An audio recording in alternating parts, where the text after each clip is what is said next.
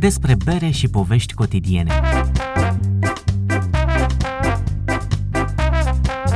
Cu gust și savoare.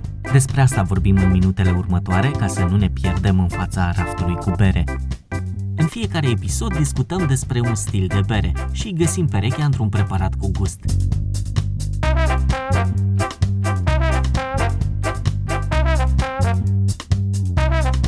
Condimentăm puțin cu experiențe personale și să nu mai lungim, deschidem o bere. Astăzi, American IPA.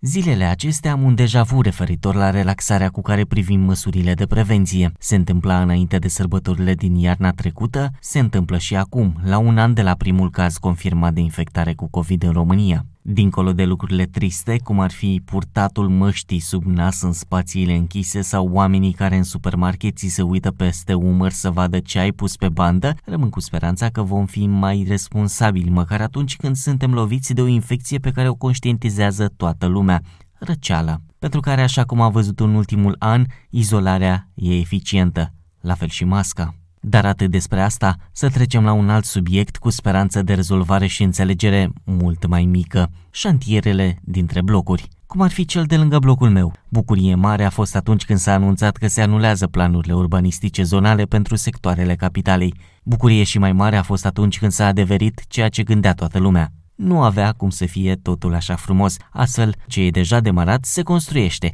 iar cine vrea de acum să ridice o casă, un bloc sau un cartier, mai așteaptă un an. Nicio emoție pe șantierul de lângă blocul meu, cum nicio emoție nu au oamenii de acolo atunci când vin echipajele de poliție și verifică ceea ce reclamă vecinii. Nu îi ține nimic în loc și stau și mă întreb de ce oamenii ăștia nu lucrează pe șantierele autostrăzilor noastre pentru că din ce am văzut nu pierd timpul. Sunt deja la etajul 1 în doar 4 luni de construcții. Revenind la ale noastre, sper că până acum tot ce ați ascultat despre bere să vă fie de folos, iar raftul de la supermarket, cu multitudinea de oferte, să nu mai fie doar un culoar din magazin. Turnăm astăzi în pahar un American IPA, o bere inspirată din stilul englezesc, da, cel care avea nevoie de mult hamei pentru a rezista drumului pe mare până în India. Un stil despre care pot spune că avem cam aceeași vârstă. American IPA vi se va dezvălui cu arome citrice puternice, o amăreală echilibrată de hamei, dar și o puternică tărie a berii, un conținut de alcool relativ ridicat, peste 6%. Hameiul american este cel care dă tonul aici, portocale, grefrut, piersici, caise, mango, note florale sau de rășinoase, diversitate cât cuprinde.